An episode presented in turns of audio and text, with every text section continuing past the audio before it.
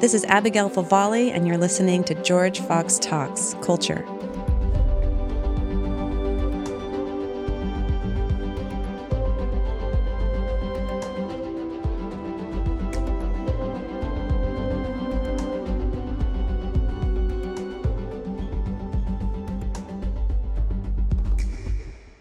Well, I'm super excited to be in the studio here with Doctor Luke Petach of Belmont University, an economist and professor, and also a former student of mine. So this is super, this is super fun for me. So back in the day when I coached the debate team at George Fox, Luke was on the debate team, and we had this amazing crew for several years who were just, it was just a really fun time. Um, And then he went on to get his P H D in economics and, and somewhere in Colorado, right? Or remind uh, me. Yeah, Colorado State University. Colorado State. That's where my parents met, Fort Collins. Oh. Yeah, it's a beautiful town.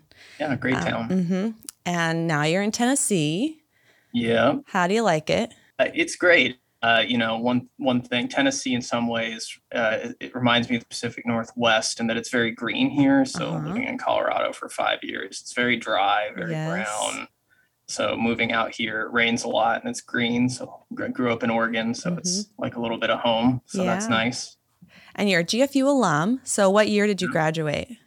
Uh, so I graduated from George Fox in twenty fourteen. And okay. then I went straight to graduate mm-hmm. school uh, after I graduated, mm-hmm. finished my P H D in the spring of twenty nineteen, and then started here at Belmont as an assistant professor fall twenty nineteen. Awesome. So you've just like, you've just gone right through each step smoothly. Yeah. Uh, basically. That's yeah, awesome. Yeah. Congrats. You know, yeah. I would not have, when I started at George Fox in twenty ten as an undergrad, I would, I would not have thought this is where I would have ended up. Really? But, uh, yeah. What did you, what would you have predicted then? Well, I don't know. I started as a film studies major, so oh. I don't know. I guess I thought I was going to be the next Scorsese or whatever, but uh, I quickly realized that was not going to happen. So, uh, So what drew you to economics? Um, yeah, that's that's the question people always ask. Uh, well, so as an undergrad, I was an econ philosophy double major. Oh, yeah. I should remember that. Um, you know, I, I what economics offers is a really kind of structured way of thinking a lot of, of about a lot of the problems in kind of philosophy, particularly moral philosophy, issues of distributive justice that I was interested in. Um, and so I found it to be a compelling framework for thinking about some of those issues. And then also, I mean, I was considering graduate school like my junior, senior year, and I wasn't sure if I wanted to go in philosophy or economics. Mm-hmm. Um, and I actually had a conversation, well, two things. One, Nate Peach, who's mm-hmm. now no longer at Fox, but, but was uh, taught many of my economics mm-hmm. courses, kind of pushed me towards economics graduate school and was really encouraging there. And second, I had a conversation with uh, now retired uh, Martin Cloud Harrison, mm-hmm. who uh, uh, absolute legend. Uh, mm-hmm. And uh, Mark was basically like, look, like the job market for philosophy PhDs is not mm-hmm. very good. He's like, and if you get into a top twenty program, there's no guarantee you get a job. And mm-hmm. so he wasn't, he was like, if that's what you want to do, like, you know, I'll support you. But he was very realistic about what the job market looked like. And so I made sort of a practical decision to apply to econ graduate school, um, and it worked out. Yeah, I guess. So have you been able to still draw on your background in philosophy, like in your graduate work and then in your current work as a professor? Yeah, um, I, I d- definitely so. I mean, so my kind of research areas are, are basically kind of the macroeconomics of long-run growth and income and wealth inequality. And so thinking about uh, issues of distributive justice, uh, you know, kind of motivates that work, although some of that work is less, it's, it's not necessarily moral philosophy more mm-hmm. than it is kind of constructing positive models of how the economy works and testing those implications. But I'm interested in thinking about kind of, are there, are there policies that could both make the economy a fairer place, more equal place, while also not kind of sacrificing economic growth or economic activity. So can we find, you know, economists like to talk a lot about, you know, an efficiency equity trade-off. And so sometimes, yeah. you know, economists frame equity as coming at the cost of efficiency. And so one way to read some of the work that I've done is thinking about, are there policies are there places where there's inefficiencies that when we correct them also improve the distribution of wealth or income in a way that's more equitable? And so uh, that that kind of philosophical problems motivate my my thinking about the economy, even if it's not, you know, I'm not working in moral philosophy mm-hmm. directly in any right. way. Yeah, but this sounds almost like a more helpful, forgive me, philosophers who are out there, but the fact that you're able to actually apply practically um, some of the concerns of moral philosophy in ways that might actually work in the real world, that seems like a pretty sweet spot to be in. Uh, it can be. I wouldn't say, you know, I think some of the kind of economic modeling, economic theory work is still pretty abstract. Yeah. Um, but I, maybe a, one step in the direction of reality closer.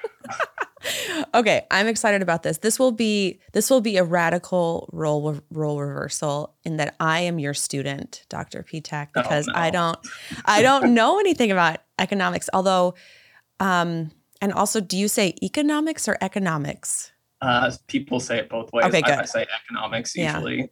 Yeah. Economics, economics. Okay, I don't know. I might just flip back and forth.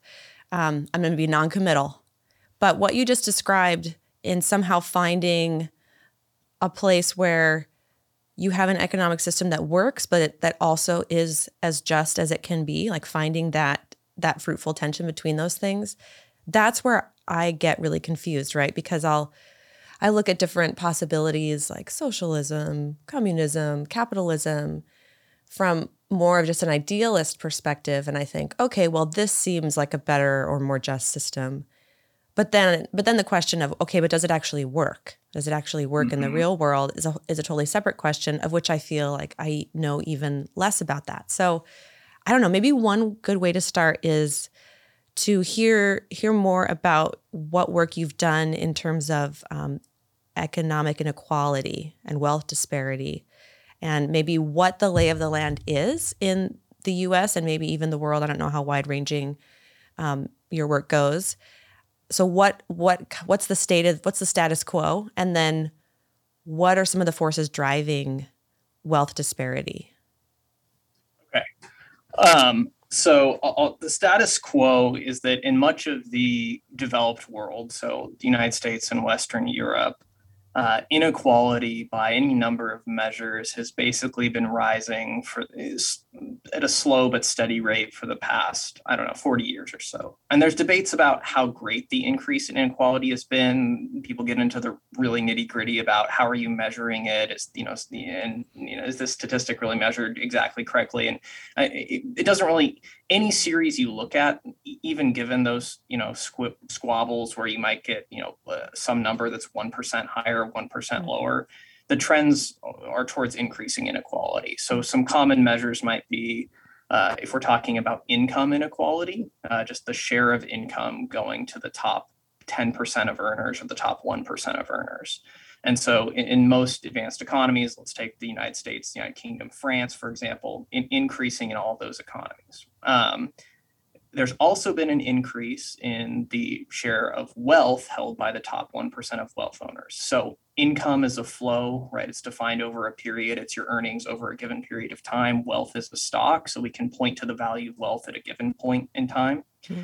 Um, wealth in general is always more unequally held than income. And that's because wealth is passed intergenerationally in a way that income is not. So, mm-hmm. you know, if you think about, you know, if my grandparents were very wealthy, they can pass that down to me. But if my grandparents, you know, you know, earned a lot of income, but didn't save and had no wealth, there's no guarantee that I'm going to earn a lot of income. Right. So we, we would expect wealth to be held more unequally than income, mm-hmm. uh, but it's also been increasing.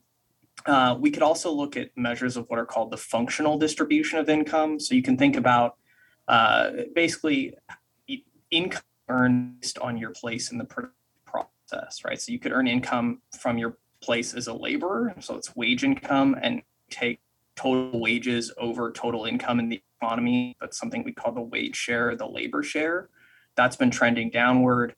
Uh, we could also income earned based on the fact that you're an owner of capital, so this is profit income, and we could look at the total profit income and national income. The profit share, what's sometimes called the capital share, national income has been going up.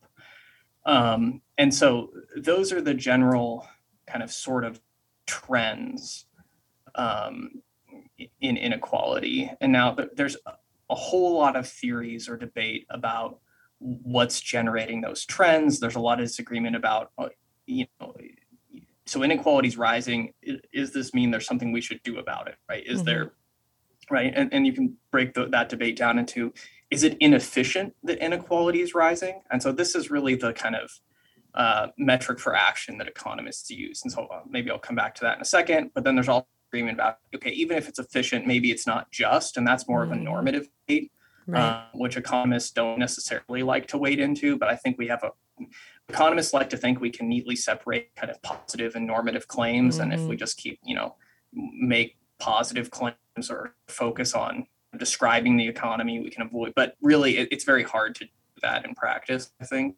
Mm-hmm.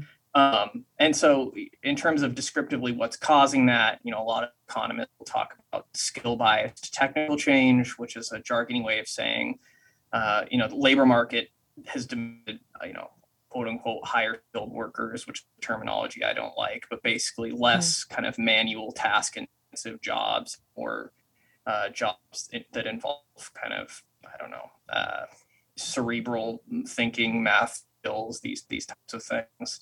Uh, second, globalization, so just competition uh, between low-wage workers in domestically and abroad uh, leads to widening in the skill distribution. Some economists, so famously Tom Piketty, uh, Gabriel Zuck, Emmanuel Saez, and, and that kind of group, point to also changes in the tax code is affecting kind of pre-tax income shares. Mm-hmm. So if you look at marginal tax rates in the United States, Um, in the fifties and sixties, the marginal tax rates, so that is the tax rate in the top bracket, not the average tax rate, but the tax rate on, you know, every dollar earned above whatever the threshold in the top bracket is, was close to ninety percent. Um, and it's come down to its thirty-seven percent uh, right now. So uh, you can think about, they point to the fact that when you have really high marginal tax rates, this disincentivizes people to earn really high levels of income, right? So it also compresses the pre-tax distribution, and so changes in the tax code. So there's all these, and there's lots of other different stories out there about what's mm-hmm. driving the increase um, in inequality. And so there's these different arguments about, you know, what what can we what can we sort of do about it? A mm-hmm. Um, and stop me at any time. So just, I have a question. Like, what yeah. kind of disparity are we talking about? Like, is there a number you can put on, let's just say in the United States, between that group you're talking about, that top, let's say ten percent of earners, let's talk about income rather than wealth, now that you've made that helpful distinction. Um, like, what are we talking here in terms of disparity? How unequal is it? Yeah, um, so let me just, I will tell you uh, the top income share. So for the top one percent of earners in the U S, you know, that that's somewhere around, and, you know, this is, you can give or take, this is estimate the, the way that they, you know, Piketty originally, so this is a Piketty famous paper back from two thousand three, and then he's updated these statistics, you know, his book, mm-hmm. Capital in the twenty-first Century, came out in twenty fourteen, but using tax data, uh, the top one percent of earners earn approximately twenty percent of all income in the United States, around that much. So, so, uh, at, and that's increased from kind of the trough it was at in, you know, about nineteen seventy of about ten percent. So it's basically th- that share is about double those since the mm. nineteen seventies, early nineteen eighties. Um, another metric is, like I said, the labor share of income. Historically, it was kind of a stylized fact that factor shares, so labor share, profit share, are constant, and the labor share was always two thirds. Uh, it's depending on what estimates you look at, gone down from anywhere between six and ten percentage points. So um, those are two different estimates, but top income shares have about doubled since nineteen seventy. So um, what's so that, what's happening to everyone else, I guess, who's not in that one percent? Is it stagnant? Is it growing, but more slowly? Like, what's the whole the whole picture here, I guess? Yeah, well, so I mean, so the income share, right? So income shares, right? It's a share. So mm-hmm. if the top one percent, if the share of income going to the top one percent is expanding, the share of income by definition going to everyone else has gone has gone down, or at least for some group, it has to have gone down if the mm-hmm. share going to that particular group has gone up. Um, now, across the board, kind of growth in average incomes, or mm-hmm. one way you could think about it is kind of the average growth rate of the economy, which is a nice metric of kind of how fast opportunities are growing overall for everyone, mm-hmm. uh, has slowed somewhat over the past, I don't know, twenty to thirty years. So there's this big literature on secular stagnation, which looks at the slowdown in productivity growth in advanced economies. And so this is, you know, for, for middle class households, those in the middle of the income distribution, uh, it, it hasn't been great. Um, so for some of those households, you know, I don't know exactly, I'd have to go and look mm-hmm. at the data, but, you know, uh, the share and the share of national income that they're earning has gone down just by the mm-hmm. definition of shares, given that the share of the top one percent has gone up. For others, it's been roughly constant. But if you look at kind of income growth um, for different percentiles of the distribution, the growth that we have experienced has by and large favored those at the top of the, the, the income distribution. So globally, uh, there's this graph uh, that's sometimes referred to as the elephant curve. That, and that's because it looks like an elephant when you draw it. Uh, and so if you plot the share of global growth, what it looks like is it goes up for like the bottom, I don't know, ten to forty percent globally, right? So there's been growth for the poorest mm-hmm. in the world, which is a good thing. Right. But then for those that are kind of middle to just below the top, it, it's been relatively slow over the past, whatever, mm. twenty, thirty years. And then it kind of really tips up at the top of the distribution. Um, ah, okay. Global, because global growth has favored those at the top. So, okay. And the uh, and the bottom though, so it sounds like globally, yes. Okay. So at the, towards the bottom of the distribution, right? If, if we're looking at the global, now I'm kind of shifting gears on you, but if we're looking at the mm-hmm. global income distribution, uh, since like you know nineteen eighty, late nineteen eighties, there's there's been growth at, at the bottom of the global income distribution. And that's driven by the very poorest people in India and China mm-hmm. kind of coming out of poverty, uh, being drawn into urban areas.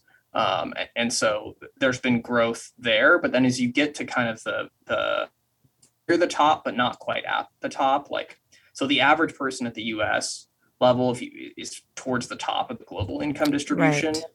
Right. Uh, the percentage increase in real income has been close to zero. But then as you get to the very top again of the global income mm-hmm. distribution, the top one percent in the U S, uh, very high percentage increase in real incomes over this period. Hmm. Wow. Okay. So the story, and sorry, I, I kind of brought in the kind of global story there mm-hmm. too. But so the story is different depending if you're looking at just within the U S or Western Europe or, or if you're looking globally. Okay. So tell, let's talk about the global story then. What, Yeah. What is that story? I mean, I think generally more positive, and the okay. the past, you know, several decades have seen big increases in standards of living for kind of the poorest people in the world, and that's again driven by basically China and India, and, and hmm. people living in poverty there, kind of in rural areas, uh, being pulled into cities, having their incomes go up. And so they've experienced pretty significant income growth. And so that's actually kind of a success story. Mm-hmm. Uh, the percent of people in global poverty has been steadily decreasing. So if you measure that by like people living on less than a dollar, two dollars a day, that's been going down for a long time now. Hmm. So uh, that's a success story mm-hmm. relative to kind of what's happening within right. right the U S or within countries in Western Europe. If we look across countries, there's been significant progress uh, mm-hmm. against global poverty. So is that is that like a capitalism success story? Yeah, I don't know. uh, I mean, because it's hard to, you know, like I said, a lot of this is due to what's happening in China. And so how much of that is capitalism right. versus, I mean, it's, hmm. so I don't know. I think it's, I think it's more complicated than that. Yeah. Okay. But, well, I, you know, maybe some of it is, I, I don't know. Mm-hmm. Well, I, yeah, I want to kind of dig into this idea of t- capitalism, but maybe a little bit later because I have some more questions about what you've been describing. So I don't know if you can answer this. I mean, it, you're like an encyclopedia, and so I'm just going to kind of ask anything I want. But if you can't answer it, that's totally fine.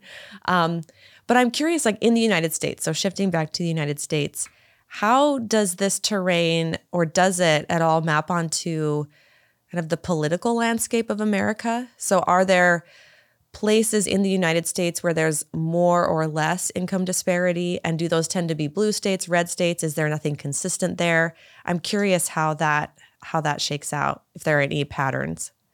Yeah, so this is something that I've worked on specifically, um, and it's something that's an interest to me. So my dissertation was on, basically a lot of the work I do is thinking about these macroeconomic problems, but through the mm-hmm. lens of regional economic data in the U S and kind of how oh, wow. I can use regional data to, to get at and answer these problems. And so one kind of fact that people in, in the regional and urban literature are grappling with is the decline of regional income convergence. So, uh, and what's if, that? yeah.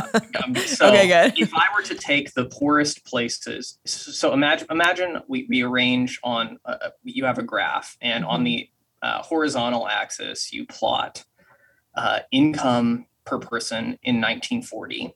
And on mm-hmm. the vertical axis, you, you plot growth in income per person between nineteen forty and nineteen sixty. Okay. Over that time period, the places that are towards the, the origin, right? So the poorest places on mm-hmm. the horizontal axis grew the fastest over the next twenty years. Mm-hmm. So basically what you would have is a downward sloping line. So the poor okay. places were growing fast, rich places were growing slow, which mm-hmm. means that the poor places were catching up to the rich places. Mm-hmm. And so this is what you had in the United States in the kind of middle part of the twentieth century. Mm-hmm. You had poor states growing faster than rich states. So places were becoming more alike in terms of their standards of living and quality of life. That process has stopped. So between mm. nineteen ninety and today, if you draw that same graph, the line is either horizontal or, depending on kind of your endpoint and how you're measuring growth, vert- uh, upward sloping, mm. right? So meaning there's horizontal line, there's no convergence. Uh, if it's upward sloping, there's divergence, right? That would mean mm. rich places are growing faster. Right. And so that's kind of the situation we're out, we're at now. Mm. And so one kind of implication is that rising inequality um, has led to kind of a spatial divergence in standards of living and in outcomes mm. within the United States. And this kind of makes sense, right? Mm-hmm. If you observe that the top one percent share is growing, unless all the people in the top one percent are kind of distributed equally across space, it has to be mm-hmm. the case that right. different places are kind of pulling away and some are doing better uh, than other places. And so uh, economists, political scientists, people kind of at that intersection have um, thought a lot about this in conjunction, in conjunction to things like populism in the United States. And can this explain, mm. um, you know, uh, recent electoral patterns? Um, and, and is it related to things like, you know, uh, the opioid crisis and deaths mm. of despair? So Angus Deaton has a book called uh, Deaths of Despair and the Future of Capitalism uh, that, that's looking at this, and it's kind of linking differential regional fortunes in terms of the economy in the U S to these various health outcomes. And so there's been a lot written on this. Um, and I think it's one consequence, and maybe for, for me, one of the more troubling consequences of rising inequality overall is that uh, increasingly kind of where you're located in space has a huge hmm. impact on your economic livelihood over your lifespan. Right. So are, I'm assuming that the richer places are the coasts, you know, like New York, California, I mean, I, is that pretty consistent, or are there some surprises? Yeah, yeah so it's, I mean, it, it's driven by uh, the, the term urban economists use is called agglomeration economies. I, I don't know why we have to invent these terrible, you know, sounding words for a thing, but basically meaning people are more productive when they co-locate together, right? So okay. there's there's productivity spillovers from density, basically. Mm-hmm. And so you would kind of anticipate that there's this type of increasing returns effect. Um, but some of the divergence, right? I mean, it, it wouldn't be so troubling if that opportunity was available to everyone. Um, kind of looking at causes of that divergence, one thing people have focused on is the housing market and, mm. and looking at, um, so there's there's a paper uh, in Journal of Urban Economics in, I don't know, I think twenty nineteen by Gonong and Shoag, where they, they look at that divergence plot, and, and what they show is that basically among areas that had very little restrictions on building new housing supply, mm-hmm. there, there's still some convergence, whereas areas where it was really hard to build new housing, which includes all the big prosperous coastal cities, that that's mm-hmm. where kind of convergence has, has stopped. And so uh, there's, you know, inequality is linked to these kind of local level phenomenon in the literature in that way. Sorry, I don't think I answered your question. I no, no, I have a, I have more questions. Um, so what about within, so not, let's say not comparing, um, you know, I don't know, like Mississippi with New York, right? Obviously you'd get, you'd see a lot of divergence there. Um, but what about within a state, like say within California? So it's a very, one of the wealthiest states, but what about the disparity within that state between the richest and the poorest? What does that look like compared to say uh, maybe a poorer state overall, but is there less inequality in a, in a state that's poorer overall, like Mississippi or Ohio?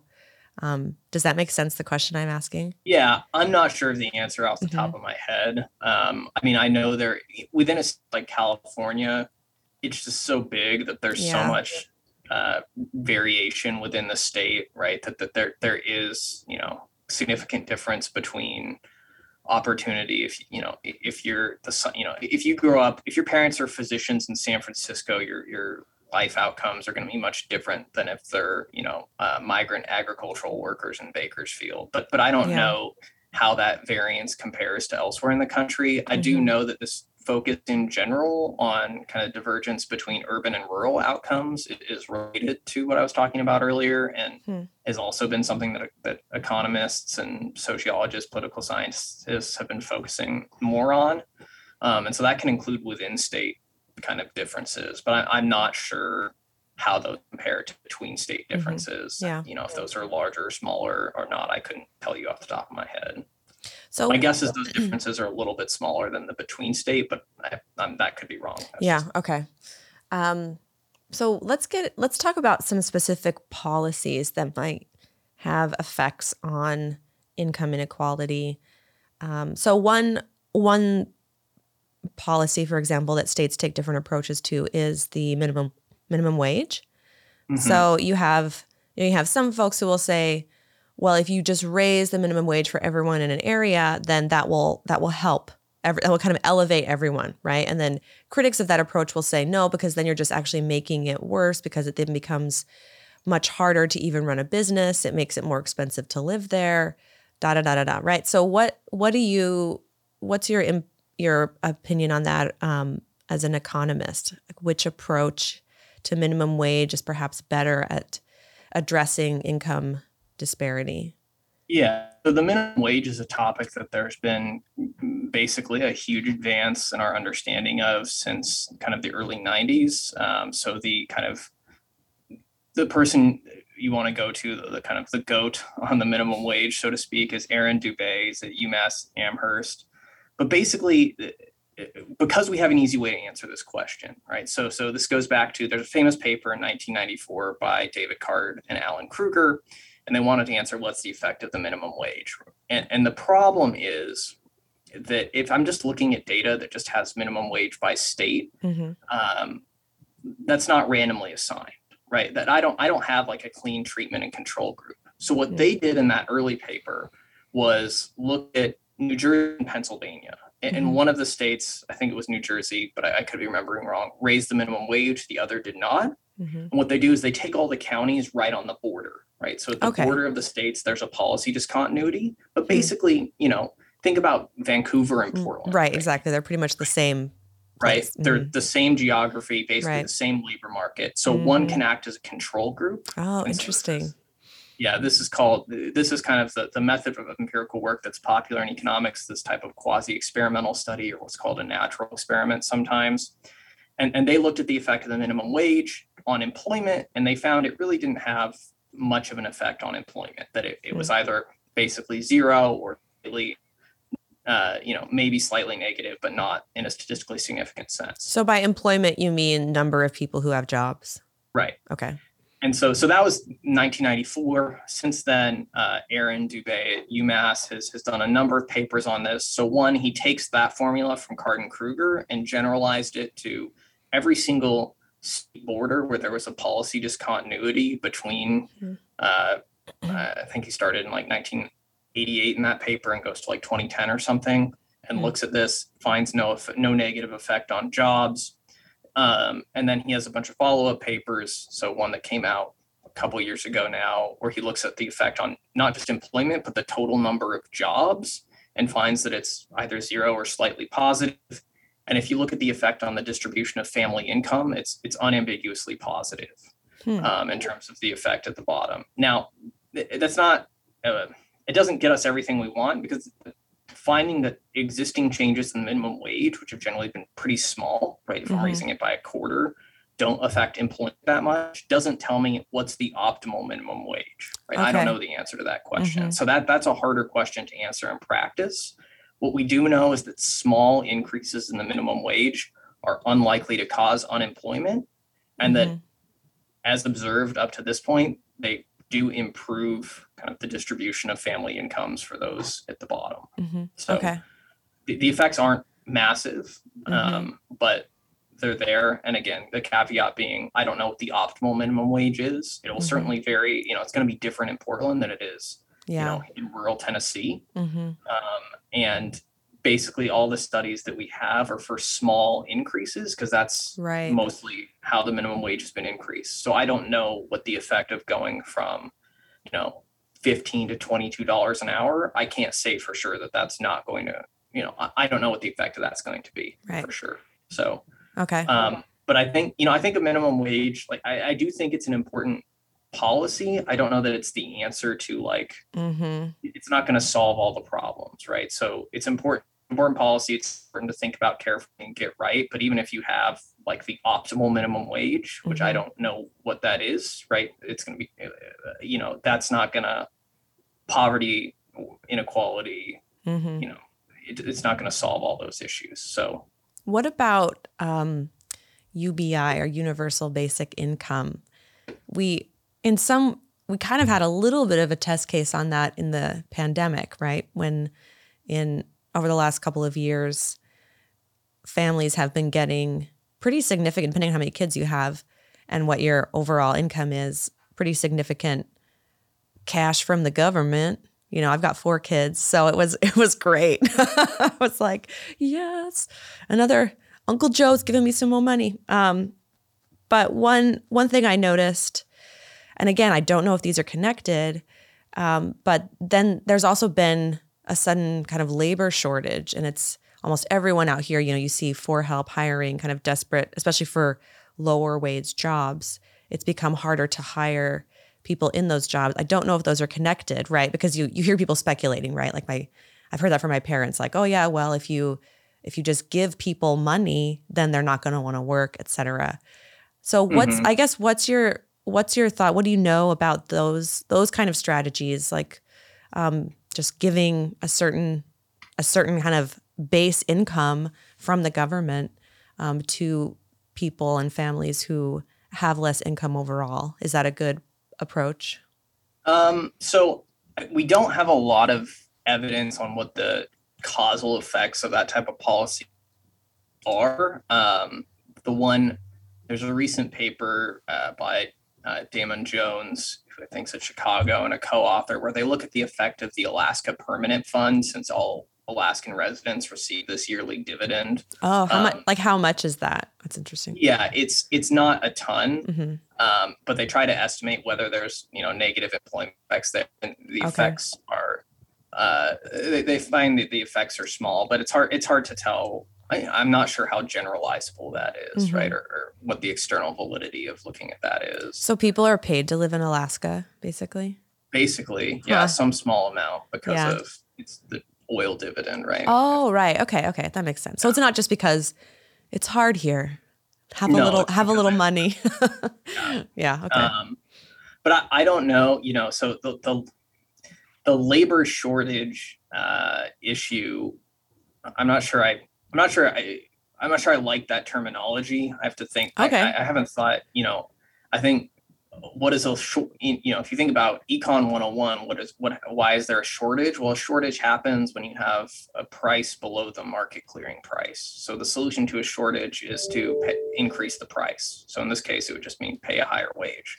So what's going to happen is if there's a shortage, Um, you know, firms that can't pay the higher wage will go out of business. You know, that's sad for them. But on the other hand, we're selecting for the firms that are more efficient because they can afford to pay the higher wage. So I'm not sure. Hmm. I, I don't have super concrete thoughts on this. Mm-hmm. I, I was a fan. I think the child tax credits is mm-hmm. a good idea independently of the labor supply effects because yeah. um, one, if you look at basically net of migration, like fertility is below replacement in the U S mm-hmm. and slowing population growth is a bad thing for, for economic growth in general. So kind of our models of economic growth, um, the, the kind of famous model that, that Uh, well, the model that I used to think about growth is it's called the Roemer model, or mm-hmm. at least it's the, a baseline. So Paul Roemer won the Nobel in twenty eighteen. I'm forgetting which year, twenty sixteen, twenty eighteen. But basically, the idea is that growth is driven by the production of new ideas for, for things that can be used in the production process. And ideas depend on uh, the number of people that you have, right? Mm-hmm. And so even if it's not The, the total size of the population. There's some follow-up work. Uh, Chad Jones has a paper where he says that it's going to depend on the rate of population growth. So all that to say, the child ta- the, the child tax credit is desirable for other reasons beyond the labor supply effects. If we're thinking about growth effects and kind of slowing population growth in the United States and hmm. fertility dropping below replacement, um, that's that's not a good thing, hmm. right? That's that's headed for kind of. If you think about what's happening in Japan, right. rising dependency ratios, way more the, the ratio of kind of people old age to young, and creates problems for the solvency of Social Security. Hmm. Um, there, there's lots of problems with slowing population growth. And so lots of reasons, economic reasons to want a child tax credit, and that it mm-hmm. makes it easier for people to have kids. And that's yeah. good for, for growth beyond any labor, you know, labor supply. Mm-hmm. Uh, Of effects there. So, I, so I'm a fan of the child tax credit mm-hmm. for, for those reasons. Also, because I, there's normative reasons too. I think yeah. it's just, yeah, absolutely. Make so, it, if, if people want to have kids, we should make it easier for them to have kids. So. Absolutely. Yes. I don't have a problem with Thank that. Thank you yeah. for that. uh, having kids is hard, you know, every little bit helps. Um, So what then are some policies that you've studied that you think are effective in addressing income inequality? Yeah. So the answer is I don't have a good answer. I, I don't have like a silver bullet for solving it. So I wish I did. I wish I could say with confidence that, you know, I do think kind of making The, the income tax more progressive. So I think we do need to raise marginal tax rates. Like I, mm. you know, they've, again, they've been, st- the top marginal tax rate's been steadily declining since nineteen fifty or nineteen sixty. Okay, wait. And that means rich people are paying fewer taxes. Like, is that what on, you're saying? On the margin. So what it What does that mean? Is, so when you, there's different tax brackets, right? So, yeah. so like very, in a, suppose there was a system with two tax bracket, right? Um, mm-hmm. so, you know, you would have one rate in the first bracket. So let's mm-hmm. say between zero and fifty thousand dollars, you would pay on every dollar in that bracket, I don't know, a, a rate of eighteen percent. And then between fifty and above, you'd pay a rate of twenty-seven percent or something. Okay. I'm just making this up, but sure. right. So that twenty-seven percent would be the top marginal tax rate. Okay. Right. So um, I forget what the threshold is in the top tax bracket here in the U S. It's in the, the hundreds of thousands of dollars. Mm-hmm. Yeah, to be in that bracket, but it's thirty-seven percent right now. So okay. uh, I should know this off the top of my head, but I don't. So let's say it's uh, uh, it's going to bother me. I'm I'm impressed at your your recall, by the way. So I feel a little bit better now that you actually have to look something up. Uh, so for single, uh, if you're a single person, only income over five hundred twenty-three thousand dollars is taxed at the top rate, right? So that's okay. so so and that's thirty-seven percent. So every mm-hmm. dollar over five hundred twenty-three thousand, it's actually six hundred. So that five hundred twenty-three thousand six hundred first dollar taxed at a rate of thirty-seven percent. Okay. Every dollar below that is taxed at a lower rate, depending on what I bracket see. It falls into. I see. So in nineteen sixty, nineteen fifty, that top rate was ninety percent. Wow. So wow. Right. Um, so I'm not saying we go back to those levels of top marginal tax rates, uh-huh. but using it a little bit um, is probably good. The other thing you, I think a principle of tax fairness mm-hmm. is equal treatment for equal income. So that is a person who makes, say, eighty thousand dollars, right? Whether that's eighty thousand dollars from labor income or from capital income, it should be taxed at the same rate. Right now, mm. it's not. So capital income, you know, is treated more favorably. Oh, um, and that's interesting because how it's taxed. Yeah. Okay, so you're saying that income that you get from, say, investments um, is actually taxed less than the income you get from working really hard at a job for forty hours a week? Yeah. So for most people, mm. uh, like the capital gains tax rate doesn't exceed fifteen percent. Okay. Um, so, if, you know, so uh, basically it would be better if we could simplify the tax code and, and, and just yeah. say equal treatment for equal incomes. It, this is my opinion. Mm-hmm. You'll find economists who disagree, although I think most economists would like to simplify the tax code. Sure. But I, that may or may not positively affect inequality, but I think treating labor and capital income more equally would. Mm-hmm.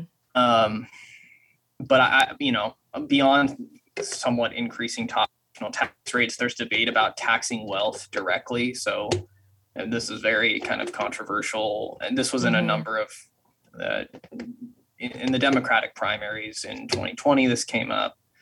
Um, basically a tax on net worth over, you know, five hundred million dollars or pick your threshold, right? And oh, so it's not income, but net worth, and you'd have to pay it. Um, and mm. so this is, you know, Gabrielle Zucman at Berkeley is a big proponent of uh, this type of tax. I'm, I'm not, I'm not sure where I stand. I think it could mm-hmm. be a good idea in theory, but it's hard to enforce. Um, there's other issues that go into yeah. wealth taxation. Um, but that's another proposal that's out there. I don't think there's a lot of support for it. Mm-hmm. Um, and then lastly, there's, there's, you know, maybe perhaps more sort of in- industrial policy type interventions by, you know, the federal government. So, you know, one of my favorite historical policies, kind of one of the most successful things the federal government has ever done, is the Tennessee Valley Authority, which, you know, uh, mm. was basically designed to modernize and develop the electricity infrastructure in the South. This was kind of a New Deal program. Okay. And basically the T V A has run a budget surplus for almost its entire life. So, you know, it's basically on net brought mm. in money. Uh, in addition to studies show that it increased kind of not just local productivity, but productivity in the aggregate. So it was a really effective policy. So um, it hasn't really been replicated. So something like mm. that, which would, you know, uh, by direct, you know, government investment, that would also provide jobs, would be a way to kind of, it's not directly addressing inequality, but it's addressing maybe some of the, the underlying issues related to stagnation and mm-hmm. uh, kind of regional divergence, which mm-hmm. I'm concerned about. Yeah. So uh, that's probably not a satisfying answer. I don't have, you know, you know, the, the policies that are out there, increase income taxes, wealth taxes, you know, increased government investment, are all things that people suggest. You know, I, I do support, you know, a child tax credit would significantly, you know, it would have an impact on inequality. We know it reduced right. child tax credit that we had over the past, you know, year mm-hmm. plus did reduce child poverty actually significantly while wow. it was in effect. And then its expiration, basically immediately after it expired, it, you know, just mechanically plunged, you know, a, wow. a large number of children into poverty again. So, you know, that was a policy that did have a big positive effect, but I don't, I don't have an answer. I don't really have a silver bullet for sure what's going to solve inequality. Yeah.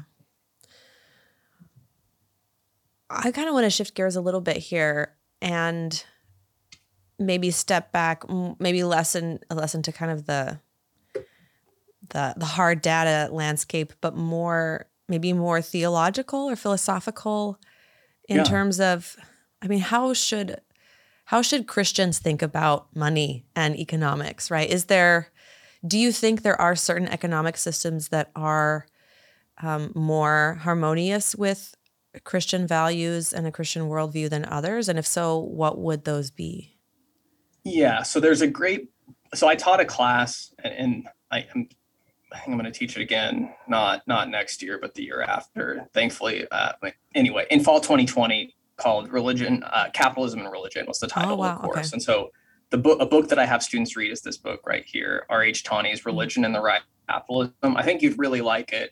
uh, he looks very favorably on scholastic thinking. So, um, but uh, that this is a question that he wrestles with uh, kind of in that book. And so I'll, I'll give you kind of two answers. The first is that he, he Tawney basically proposes four different, he, he says there's four different attitudes Christians can take, or a re- religious person can take toward kind of the material world uh, and, and economic affairs, right? He says that, you know, on the one hand, we could be kind of take the ascetic approach or aloofness or, or almost like kind of, it's almost dualistic and thinking that like, that's the material world, it's gross, we don't want to be a part of it, mm-hmm. we should just be set apart as Christians.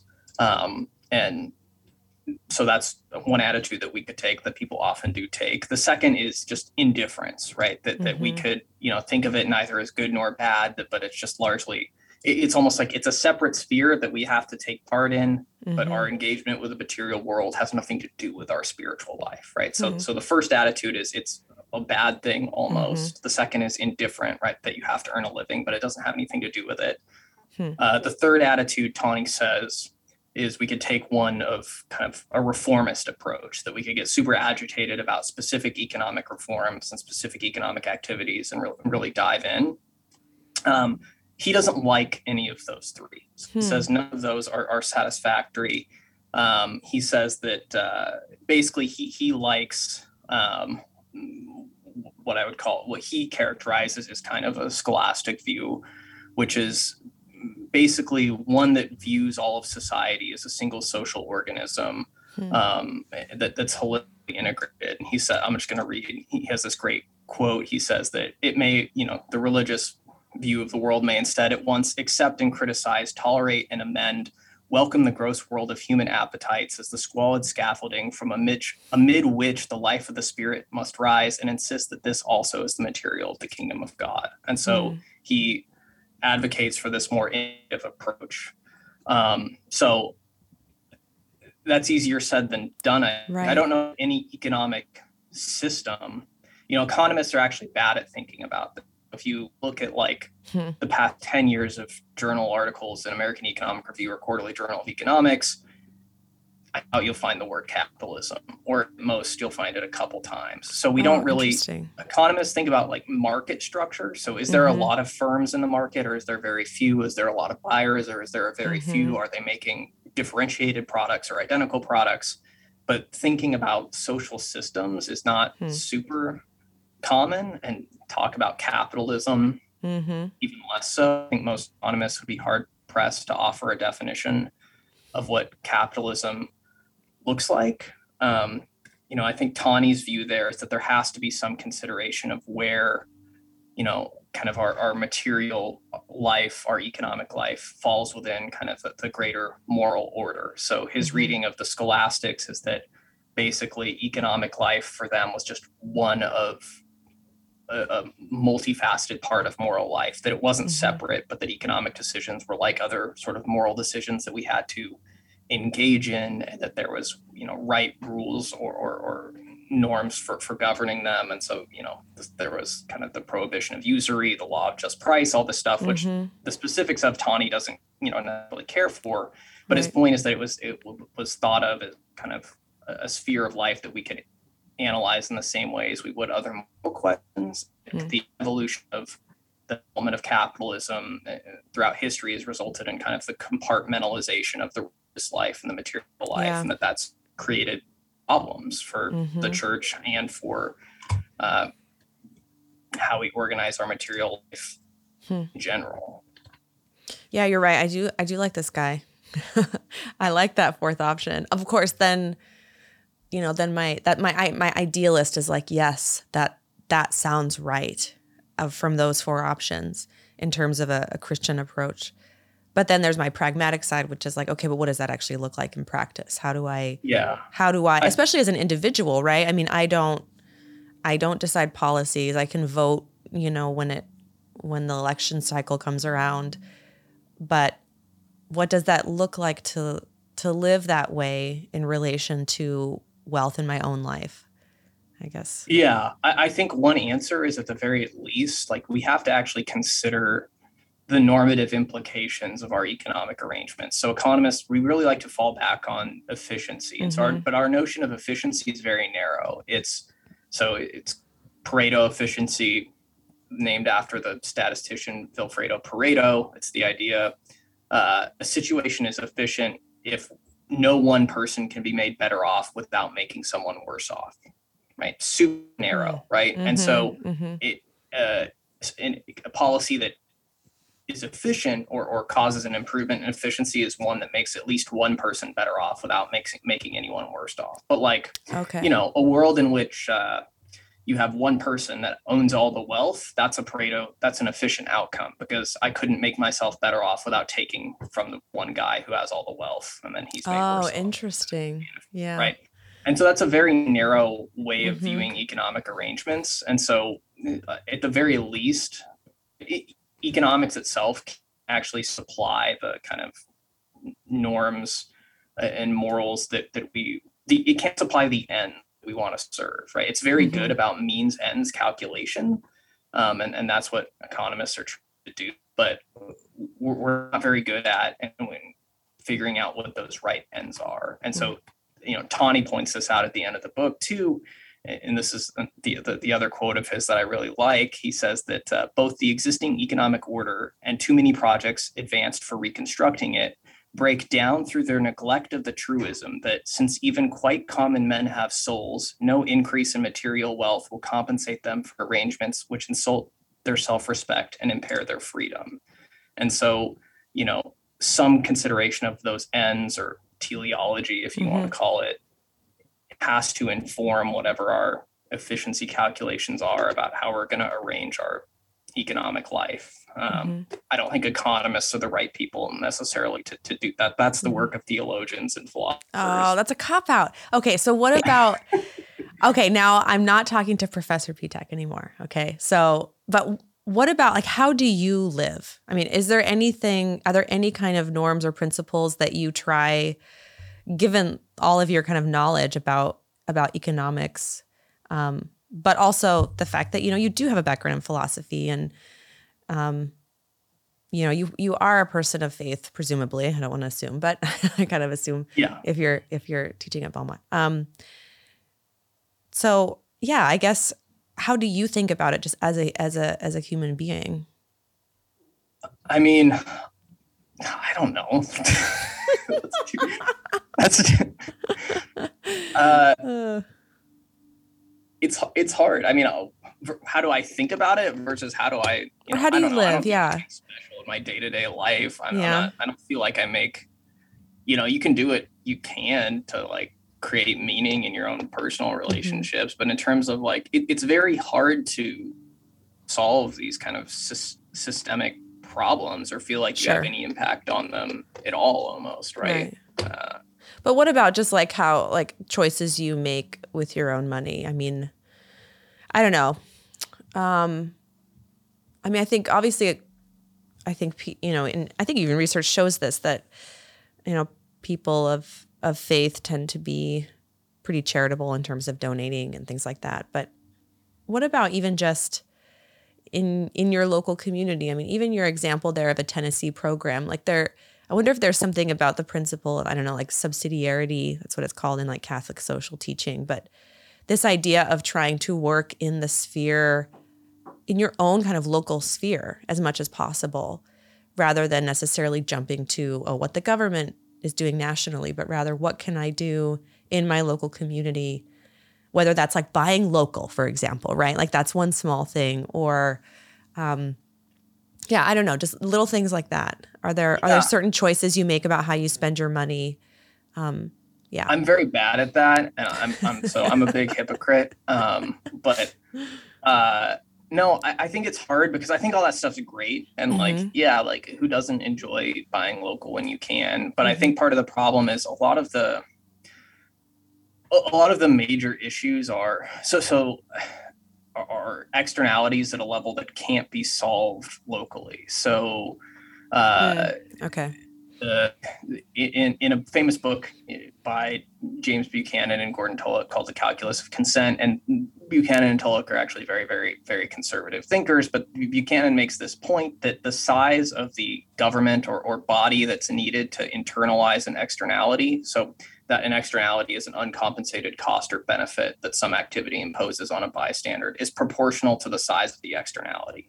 So with like climate change, right? That's a global externality. Mm, I see. Okay. So the, the the responding body to internalize that externality has to be proportionate to the externality. So right. Okay. I, I'm just not, you know, that I think recycling's sense. Great. I think, uh, you know, driving an electric vehicle is a good idea. Mm-hmm. I don't think, you know, any of those choices at the, you know, individual level, the impact on climate change is the issue, the issue I'm analogy I'm using here is going to be very small. So I think all of those things are good. And that's a good ethic to have. My concern is if, if we're actually, if you want to solve the problem, I, I don't know that that's going to do it. So mm-hmm. maybe I'm just not optimistic enough, but I think, you know, uh, anyway, I'll, I'll stop there. Well, thank you so much. I feel like I've, I feel like I've been drinking from a fire hose, but in a very good way. Um, I think I, I just I've learned. No, you didn't. No, I feel like I learned so much from this conversation from the be- very beginning. From oh, the different, the technical difference between income and wealth. I'm like, oh, okay, cool. Now I know that. I have also learned that economists love to make up terms and phrases for everything. Oh, yeah. That are not quite intuitive, but yet when you give examples, I'm like, oh, okay, that concept makes sense. So, um, no, this is. Thank you so much, and I'm also.